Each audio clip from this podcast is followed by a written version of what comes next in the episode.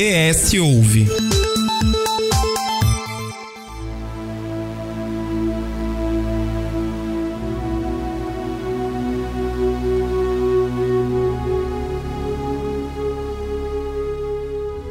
Estruturas que fazem parte e impactam a vida da população, saúde, educação, segurança, lazer e infraestrutura são assuntos que não saem da pauta pública, ou seja, sempre são motivos de discussão, melhorias e projetos que visam o bem-estar em sociedade.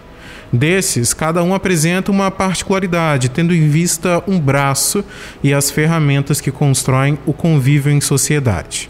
No último ano, falamos bastante sobre saúde e os impactos da pandemia nos demais pilares do Estado, mas as outras demandas não pararam, não é mesmo, Couto? É, entre elas tem a segurança pública, assunto do episódio dessa semana, que demanda bastante do poder público, tendo em vista uma imensa lista de prioridades. Entre elas, a transparência e governança, a redução, prevenção e repressão à violência, o crime organizado e também o sistema prisional, a violência contra mulheres e meninas e os profissionais em geral. Em resumo, tem muita coisa. Nesse meio tempo, a criminalidade não deu descanso. É, os confrontos, mortes e protestos nos bairros Andorinhas, Nova Palestina, Itararé e Morro do Cabral em Vitória, por exemplo, voltaram a ganhar manchetes esse ano. Mas esse ciclo não se atém apenas à região metropolitana ou aos bairros de periferia. Para citar só alguns, no mesmo final de semana, tivemos o caso de criminosos que invadiram uma casa e mataram duas crianças no norte do estado, uma suspeita de bomba em Vitória e uma chacina em um churrasco em Vila Velha. Pois é, a pergunta que fica é a seguinte: trata-se de um aumento da criminalidade ou de um ganho de terreno? Ou quem sabe os dois? São essas as questões que nos preocupam enquanto população. O que falta? O que a polícia dá conta? E será que a polícia é a saída? É, para conversar com a gente e tentar responder esses e outros questionamentos está o atual secretário de Estado da Segurança Pública e Defesa Social, Alexandre Ramalho. Seja muito bem-vindo, secretário. Eu que agradeço a oportunidade, é sempre um prazer debater segurança pública. Também com a gente nessa conversa, a editora do ES Hoje, Thaís Rossi. Bem-vinda, Thaís. Obrigada, gente. Sempre um prazer estar aqui. Perfeito. Para início de conversa, a gente queria saber, né? O senhor assumiu em abril do ano passado, em 2020, a Secretaria de Estado de Segurança Pública e Defesa Social. A gente quer saber como que os, com o que, que o senhor se deparou, o que, que tinha naquele momento, como que estava a pasta naquele momento e quais são os principais feitos, né? Os pontos de mudança de lá para cá. Olha, eu me deparei com um momento muito difícil, onde o mês de março iniciava-se no Brasil efetivamente os casos do Covid-19. Nós tivemos também um mês de março muito difícil no que concerne aos números de homicídios. Foram registrados 140 homicídios naquele mês de março, perpassava o número dos meses anteriores. É uma sensibilidade muito grande porque o governo do estado tem um programa que se chama o Programa Estado Presente, que visa a preservação das vidas e a diminuição dos homicídios.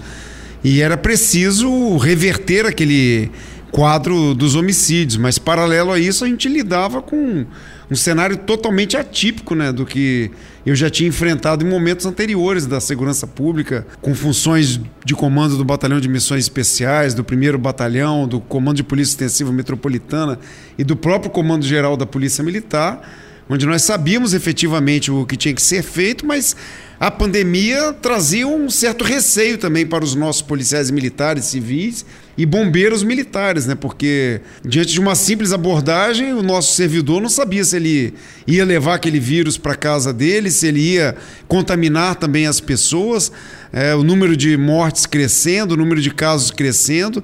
Então, realmente foi um desafio é, enorme para a gente sensibilizar a segurança pública que era preciso continuar com as operações, que era preciso reforçar ainda mais a, o foco e a determinação contra homicidas e traficantes, que tem envolvimento direto com os homicídios no estado do Espírito Santo. E nesse sentido, houve a necessidade até mesmo da gente ir para a rua, né? comandar essas operações, coordenar essas operações para servir de exemplo, para servir de, de motivação para os nossos profissionais. E desta feita, nós pegamos o março com um aumento de 28% dos homicídios no estado do Espírito Santo e conseguimos realizar muitas operações da Polícia Militar, da Polícia Civil, o apoio do Corpo de Bombeiros também, mas nos dividíamos naquele ano de 2020 entre as operações policiais e as fiscalizações voltadas para o Covid, com barreiras sanitárias, com diversas fiscalizações que estavam contidas dentro do decreto que o governo emitia naquele momento onde a pandemia aumentava para fiscalizar estabelecimentos comerciais, comércios, toda uma rigorosidade de horários, de pessoas, de horário de abrir, de fechar. Então, nós nos dividimos a segurança pública nesse cenário. Mas ainda assim conseguimos sair do, do aumento de 28% que nós encontramos em março e fechamos o ano, é, não vou lembrar agora, mas fechamos com ainda com um aumento, mas bem menor do que nós pegamos. Então, assim, nós tínhamos o 2019 como o melhor ano na questão dos homicídios no estado do Espírito Santo, numa série histórica de 25 anos, onde nós fechamos o ano com menos de mil homicídios.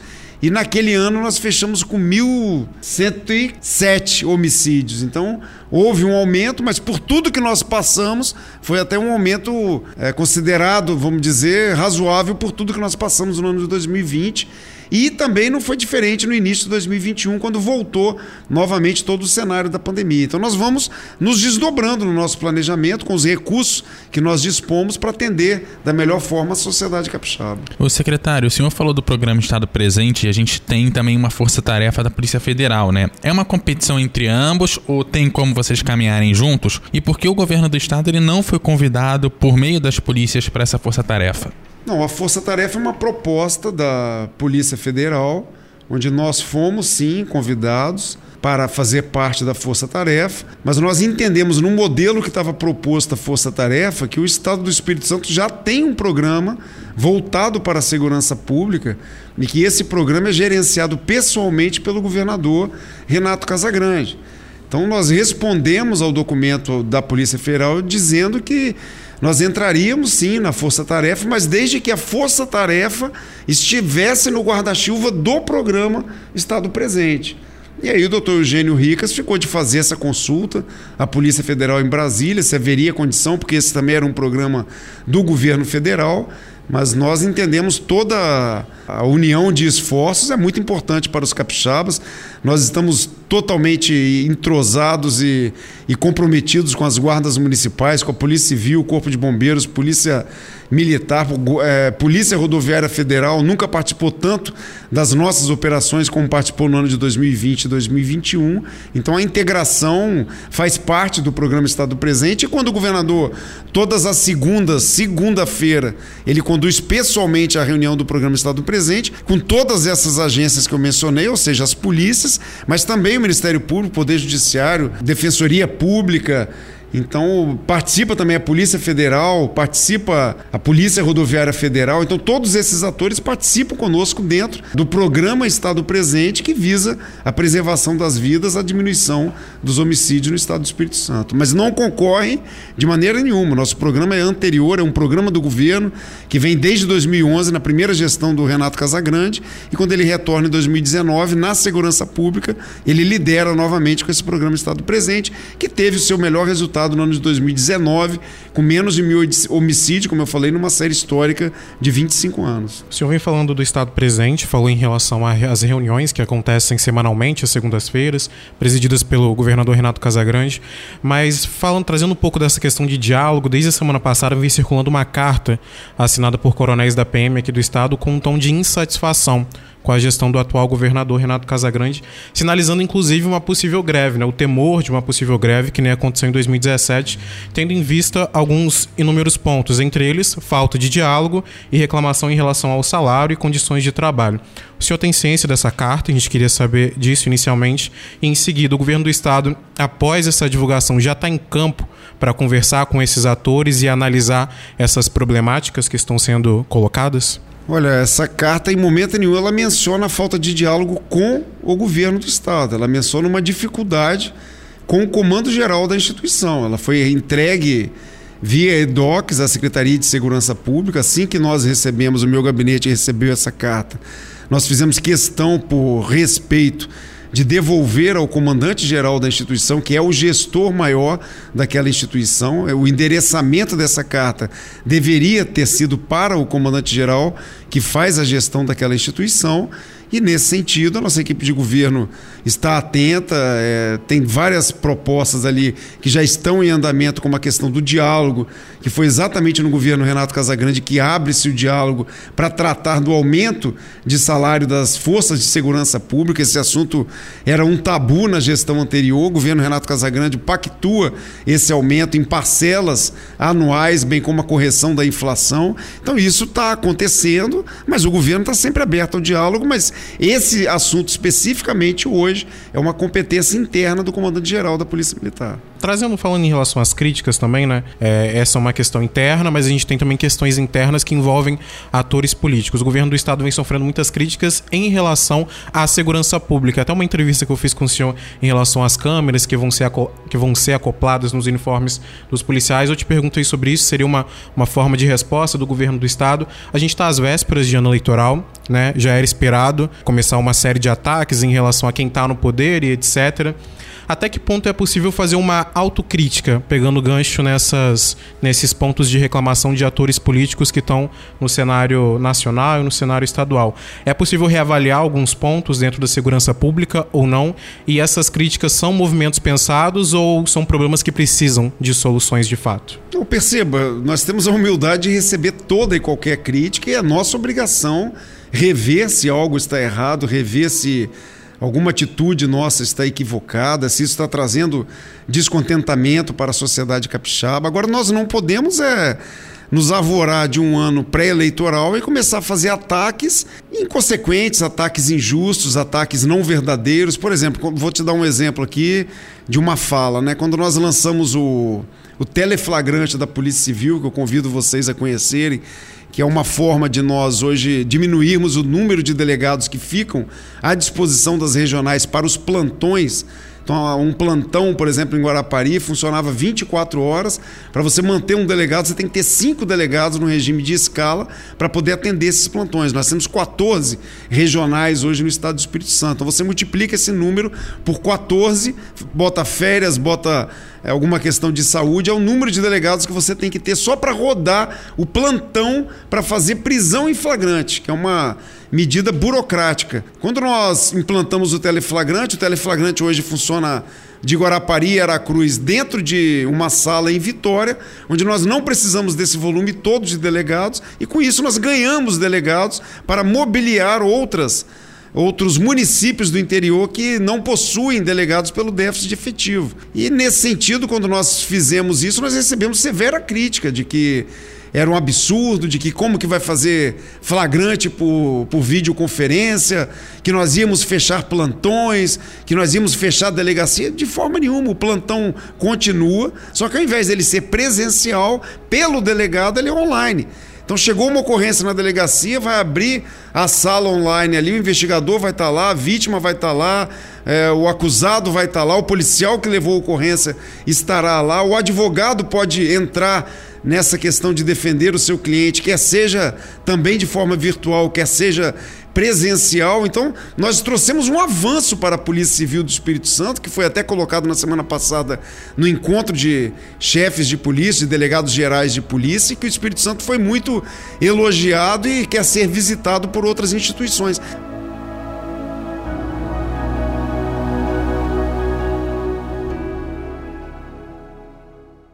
Estamos no Facebook, Twitter e Instagram pelo arroba Hoje.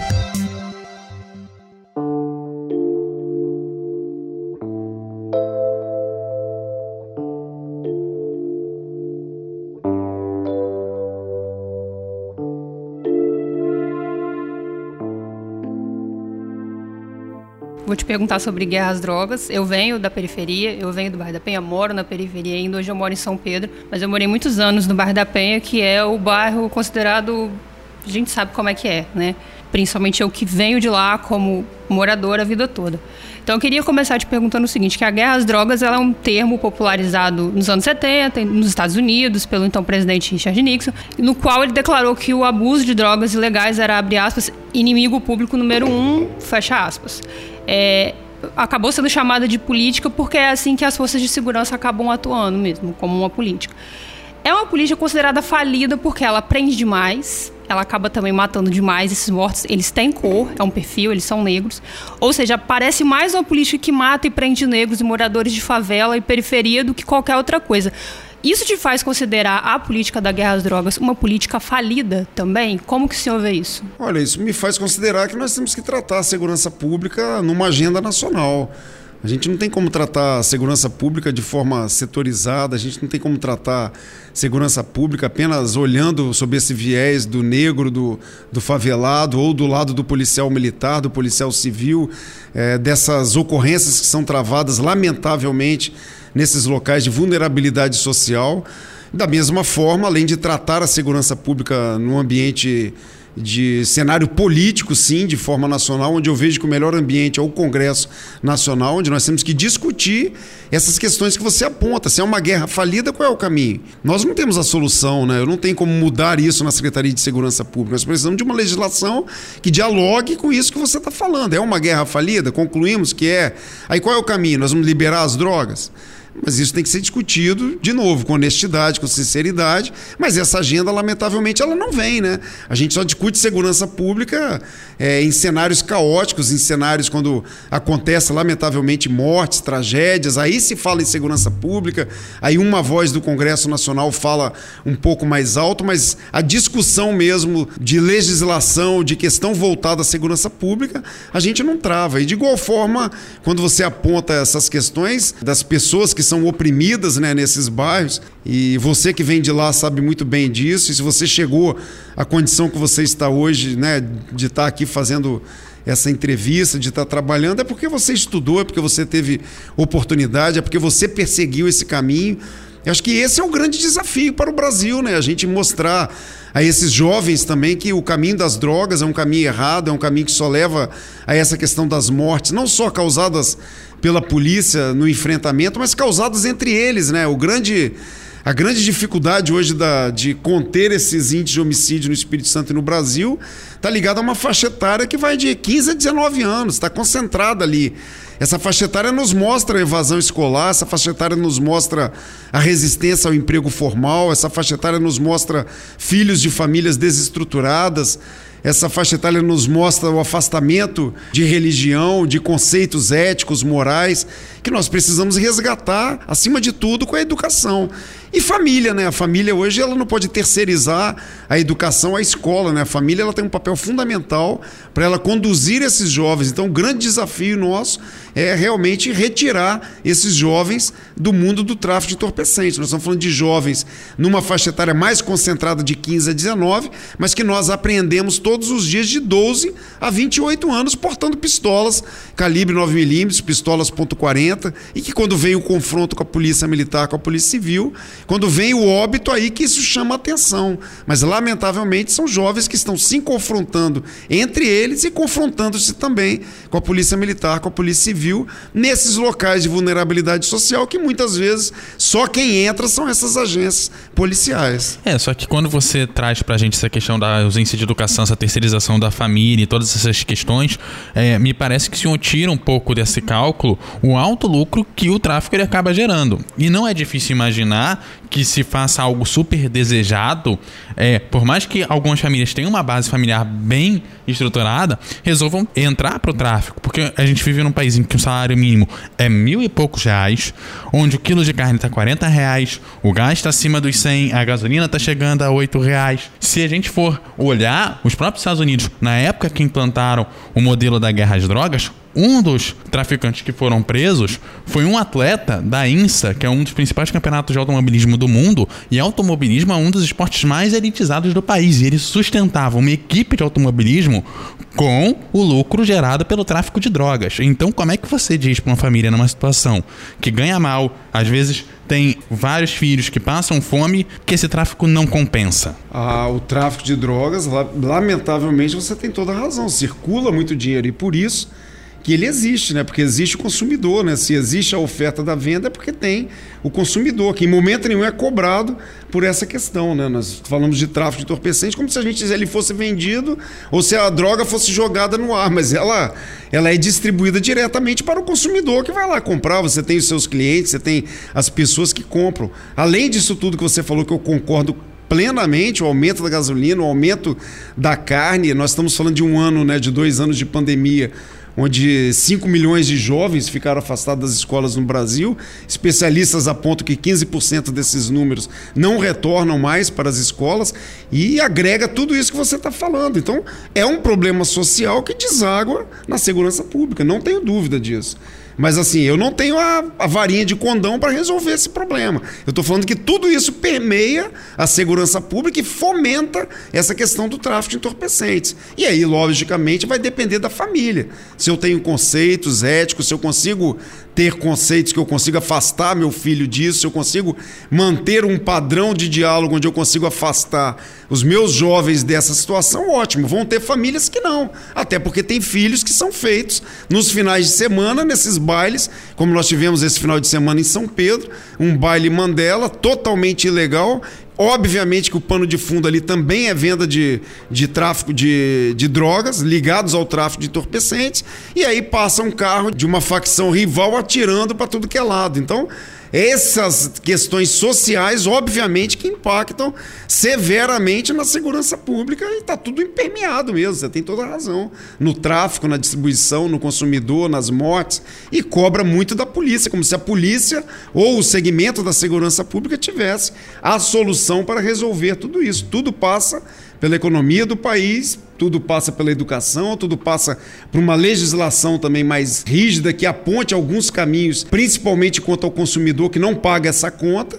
E é dessa forma que a gente tem que discutir segurança pública. Agora, secretário, aproveitando que você tocou na questão da venda das drogas, né? É, eu queria perguntar que prender por pouca quantidade de droga, principalmente quando a gente está falando de maconha, também é considerado tráfico. Legalizar pode ser uma saída? Se não for uma saída, eu gostaria que o senhor apontasse uma. Olha, nós temos a legislação que prevê a posse e o, e, a, e o tráfico, de fato, né? A posse, vamos dizer que fosse para, para consumo, né? E essa legislação aí é super abrandada, né? Não dá nada para esse camarada, ele vai responder um termo circunstanciado de ocorrência, vai se comprometer perante juízo e Ministério Público, com certeza vai ter uma transação penal e ele vai voltar a ter a liberdade dele e vai voltar de novo a consumir. O grande problema é o tráfico. Questão do tráfico é a gente impactar o traficante. Eu acho que o traficante tem que pagar essa conta de forma mais severa, o homicida tem que pagar essa conta de forma mais severa, e isso é legislação. Mas aí você poderia estar me perguntando, mas aí você vai estar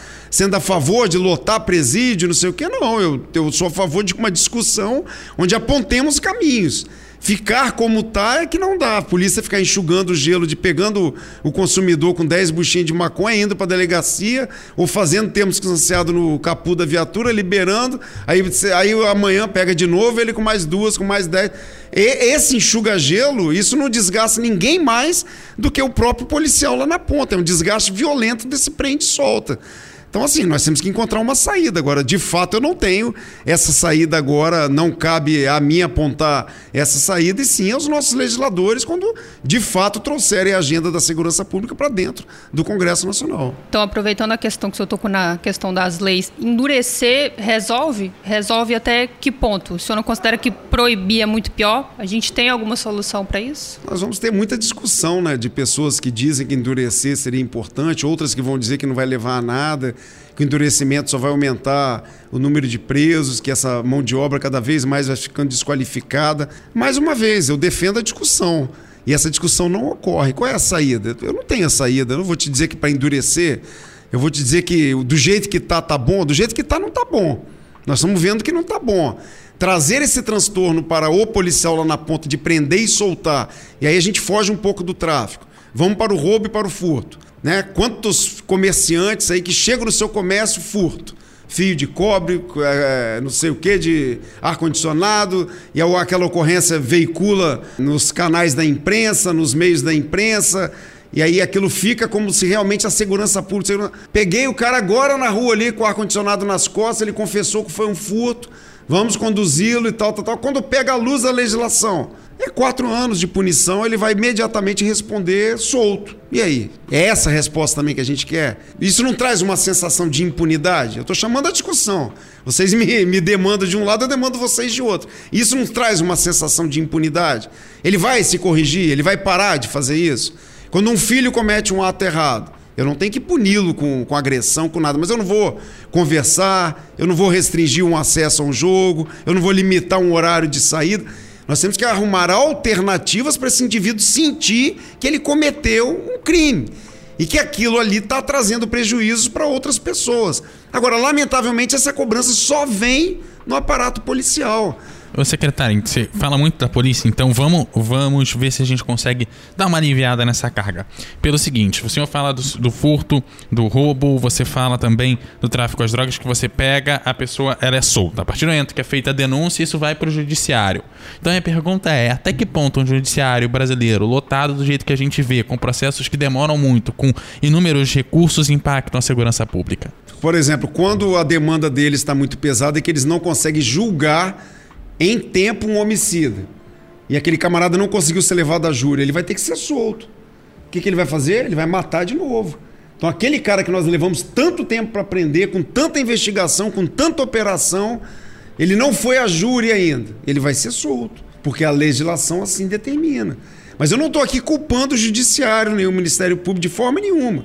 São parceiros, estão integrados. Quando a gente fala da soltura, é porque a legislação permite que a autoridade tome essa decisão, mas quando você traz à tona a sobrecarga, até que ponto que a sobrecarga nos prejudica? Ué, se deixar de tomar uma atitude com um determinado indivíduo, onde nós precisamos mantê-lo preso, e ele acaba tendo o benefício de ser solto porque não conseguiu ser julgado, isso é um prejuízo para a segurança pública. Estamos chegando no final de ano, vamos mudar um pouquinho o assunto, se vocês me permitem. Estamos indo aí para 2.100 presos que vão ser beneficiados com a tal saidinha do final de ano. A sociedade concorda ainda com isso? Esse é um modelo justo para a segurança pública? Pô, esses caras cometeram tantos atos, nós vamos liberar agora no Natal para ele passar o Natal em casa. Então essas discussões é que tem que vir à tona e que não vem. E nós vamos ficar discutindo segurança pública de novo sobre o viés do que a polícia está fazendo, o que a polícia vai fazer. Mas cadê a polícia? Polícia tá aí, pô. Agora e aí, o resto? É, discussões sem ações, né, só vão gerar mais demandas e mais problemas e mais sobrecarga para todos os lados. A gente falou no início, a gente citou que são muitas demandas, né? A segurança pública está entre os pilares da sociedade. São muitas demandas, muitos problemas e nesse meio tempo a criminalidade está agindo. E a segurança pública, de certa forma, está tentando coibir isso. A gente trouxe, por exemplo, um final de semana é, recente, onde, onde foi uma loucura. Eu tava de plantão, por exemplo, fiquei doido, nem sabia quantos e-mails eu mandei para a polícia militar, para a polícia civil para saber o que, que, tinha acontecido. Foi duas crianças mortas dentro de casa por criminosos que invadiram, foi uma suspeita de bomba em Vitória, uma chacina em Vila Velha. Então assim, são muitas são muitas questões e a gente vê de que forma a criminalidade vai entrando, né? Nem dentro da própria casa as pessoas estão mais seguras. Nem mesmo num churrasco de final de semana a gente está seguro porque pode acontecer de alguma forma. Ao sair de casa com um carro, a gente não sabe se a gente vai se deparar com uma bomba. A criminalidade ela vem crescendo e ela vem utilizando artimanhas novas, novas tecnologias e que espaços novos ela vai ganhando e como isso prejudica ainda mais a população e o trabalho dos agentes de segurança pública em geral. Aumenta muito a questão do tráfico né, de entorpecentes. Quando esses camaradas perdem algum material, alguma arma, eles acabam migrando também para o roubo e para o furto. Aí vem essas questões que você comentou da, das comunidades principalmente sofrer, sofrerem esse impacto. É a senhorinha que está no ponto do ônibus ali indo para o serviço né, doméstico e que acabou de comprar seu celular pago em 10 vezes para a moto com uma arma ou com um simulacro e recolhe aquele celular. Aquilo traz um pacto psicológico violentíssimo, é uma degradação que não tem tamanho para aquela senhora. E a gente tem que conviver com isso na linha do que eu te falei do roubo e furto, que vai, vai primar pela liberação, pela soltura lá na frente mas a cobrança vem de novo para a polícia. A gente percebe sim uma criminalidade crescente por todos os fatores que vocês mencionaram aqui, principalmente essa questão econômica. Sempre que isso tem um desvio é, em todos os países, isso deságua na segurança pública. Então, como foi dito aqui, do aumento da carne, da gasolina, da inflação que bate a porta, da criança longe da escola, da família desestruturada, tudo isso bate a porta da segurança pública e aumenta, sim, consideravelmente. O que nós temos que fazer é continuar trabalhando, é continuar trabalhando dentro de uma equipe de governo que pensa não só na segurança pública, mas o programa Estado Presente é nessa linha, ele tem o eixo policial, onde nós atacamos as questões de operações policiais e o eixo social tentando tratar toda essa vulnerabilidade social nas áreas mais carentes. Além disso, educação, emprego, renda, quando nós tivermos isso cada vez melhor no nosso país, a exemplo de outros países, com certeza nós vamos melhorar em muito. Mas se você me permite, além de todas essas questões criminosas que nós estamos enxergando, nesse ano de 2021 especificamente, a gente vê uma polarização muito grande da violência em discussões, em questões até mesmo familiares, e que isso tem culminado também para o aumento dos homicídios. Nós fizemos um cálculo de março até novembro dos 982 homicídios que nós tivemos no Espírito Santo, 221 foram crimes de proximidade. A vítima tinha algum contato com a pessoa que o matou. Então nós temos visto filhos matando pais, pais matando filhos, irmão matando irmão, sem falar no famigerado feminicídio, que é uma vergonha ainda ter crime como esse, do homem matar a mulher porque achar que a mulher é instrumento seu e que ela não pode ter é, o livre-arbítrio de querer separar, de querer viver uma vida independente. Mas nos preocupa muito hoje essa violência também dentro de casa. São, são novos crimes, novas formas que vêm fazendo que, com a segurança pública, os agentes. É, é preciso buscar novas formas de investigação, novas formas de, de coibir isso. Né? A gente fala da questão das bombas, fala da questão dos crimes de proximidade. É, de que forma. É, é um aperfeiçoamento que vai. É uma, são novas demandas que vão chegando e que a segurança pública também, dentro do processo de investigação, do processo de patrulhamento, desses processos que envolvem né, um caso, uma ação e etc., é preciso ir se reinventando também também e preciso também é, ir atingindo novas formas para, de certa forma, coibir e evitar que crimes aconteçam, né? Mas a gente sabe que crimes de proximidade é uma questão muito complicada porque até a polícia chegar lá, muitas coisas já podem ter acontecido.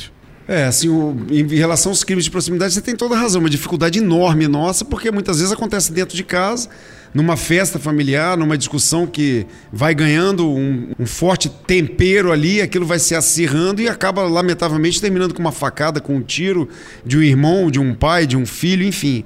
Mas quando você falava do tráfico e da questão de bomba, de não sei o que, o tráfico pela.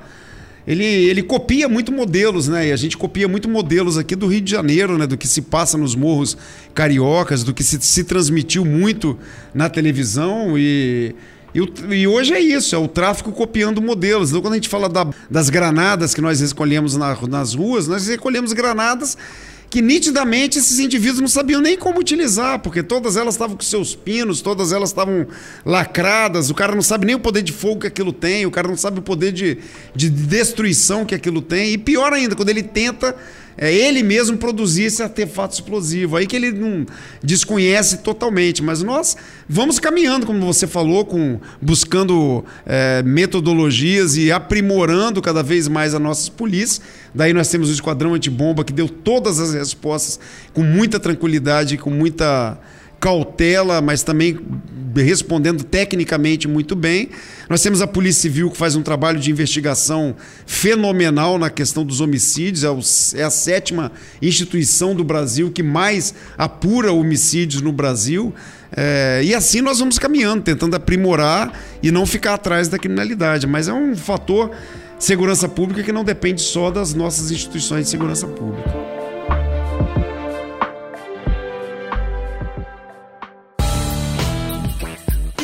Facebook, Twitter e Instagram. Siga lá, arroba S hoje.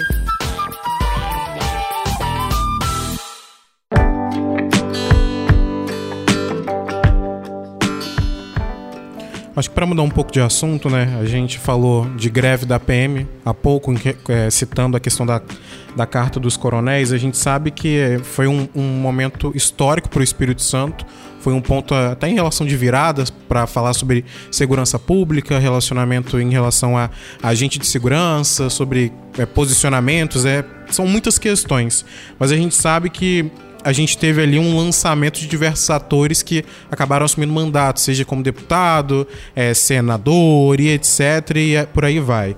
Né? E as polícias, sobretudo as polícias civil, militar e federal, foram ganhando espaço no debate público. A gente queria saber qual que é a sua, a sua visão sobre isso, secretário, e se isso representa de fato um risco. E para pegar um gancho que a gente não poderia não pegar esse gancho, o senhor pretende caminhar nessa vida política em relação a, a assumir algum mandato? A gente pode ver futuramente o seu nome e o seu rosto estampado nas urnas eletrônicas?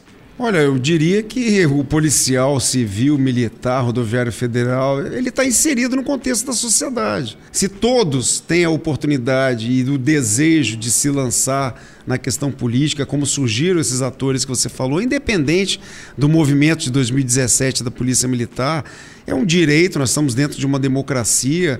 Se o indivíduo se vê na capacidade de contribuir com a sua sociedade capixaba brasileira, independente de onde ele estará, eu acho que é muito justo e natural e apoio qualquer um que queira fazer isso e nós temos que apoiar. Quem vai decidir isso efetivamente vai ser as urnas, né? Quanto à minha condição, a condição de secretário de Segurança Pública aponta uma visibilidade, a gente ganha uma visibilidade porque igual a gente está aqui discutindo, todos os dias a gente atende colegas de vocês para falar de diversos problemas, né? Geralmente uma pauta negativa, né? Mas a gente está sempre discutindo, é a nossa obrigação, é o nosso dever. É uma pasta muito severa, ela nos toma muito tempo, ela, ela nos consome muito do nosso ambiente familiar, das atividades de lazer que talvez a gente gostaria. E nesse sentido é um compromisso que eu tenho com o governador Renato Casagrande. Nós fomos chamados para uma missão. A missão é trabalhar na segurança pública como nós trabalhamos nos 32 anos dentro da Polícia Militar. Então, quando surgiu o convite do Renato Casagrande, foi um convite que nós encaramos e respondemos sim para uma missão. Nós não viemos aqui para fazer política. Ganha-se conotação. Pode ser que amanhã ou depois você entre nisso, você queira entrar nisso, você. Na... Mas isso é um debate para futuro. No momento agora, nosso foco é contribuir ainda com a segurança pública, é contribuir dentro do programa Estado Presente. Então, no momento, não tem nenhuma perspectiva de cenário político é, para a minha pessoa. Já que o no momento é pensar para o futuro quais são as medidas que estão no foco do senhor enquanto gestor né, da Secretaria de Estado de Segurança Pública e Defesa Social o que, que vai ser posto em prática em 2022, tendo em vista o ano eleitoral. O grande desafio da segurança pública hoje no Espírito Santo é recompor os efetivos da Polícia Militar, da Polícia Civil e do Corpo de Bombeiros. Esses efetivos foram severamente abatidos, vamos assim dizer, pela falta de, de concurso. Então, hoje eu faço a gestão da segurança pública com o menor recurso humano que a gente tem na história da segurança pública do Estado do Espírito Santo. Isso é muito difícil. E a gente paga esse preço hoje pela falta de concurso. Então, uma área como a Polícia Militar, como a Polícia Civil, é diferente de uma área de saúde, uma área de educação, onde você quer o médico, você quer o professor. Amanhã ele está na sala de aula, amanhã ele está no posto de saúde. O profissional de segurança pública é um concurso muito demorado, que são cinco etapas.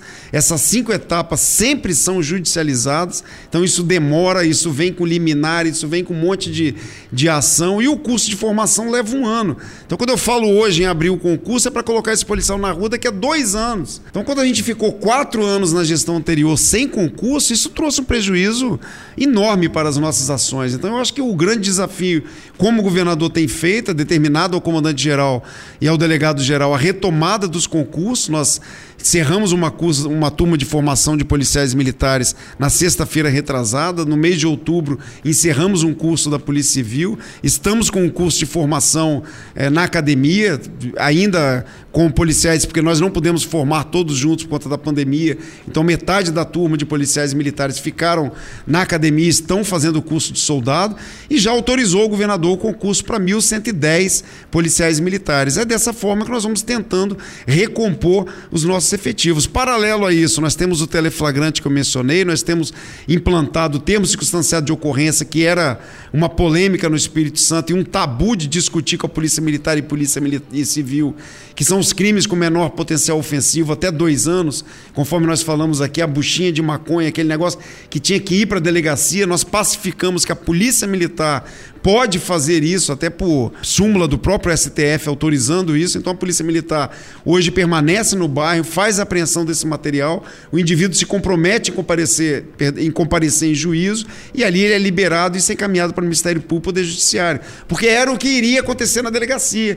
Então observe você, leva para a delegacia, libera lá, volta a viatura, abandona o bairro. Então TCO, teleflagrante, a computação embarcada que nós voltamos nas nossas viaturas para monitorar as nossas viaturas, dar um melhor direcionamento e atendimento à sociedade capixaba, a, a todo o investimento em infraestrutura nós ficamos muito tempo abandonados com infraestruturas muito ruins de delegacias, de destacamentos policiais, companhias, para atender o público e para o nosso próprio policial. Então o governador tem investido nisso e é nesse sentido que nós vamos continuar trabalhando para trazer melhor resultado para a sociedade capixaba. E sem dúvida continuar com as operações, principalmente com foco nos homicidas e nos traficantes, que é quem traz toda a mazela para as áreas de vulnerabilidade social. Então eu queria agradecer aqui ao secretário de Segurança Pública, o Alexandre Ramalho. Muito obrigado. Seja bem-vindo sempre aqui. Muito obrigado pela oportunidade, estaremos sempre à disposição. Também contamos aqui com a Thaís Rossi, é nossa editora aqui do ES Hoje.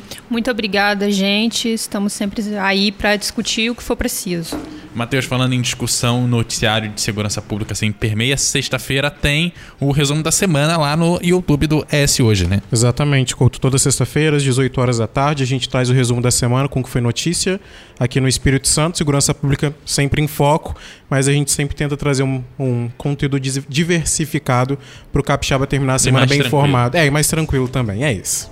Esse foi o ES Ouve, o podcast semanal do jornal ES Hoje, que vai ao ar todas as segundas-feiras lá no eshoje.com.br também nas principais plataformas de áudio. O episódio de hoje teve a apresentação de Eduardo Couto e Matheus Passos, a produção e de Matheus Passos, a edição de som de Eduardo Couto e a direção de jornalismo da Daniele Coutinho. Gente, aquele abraço e até semana que vem.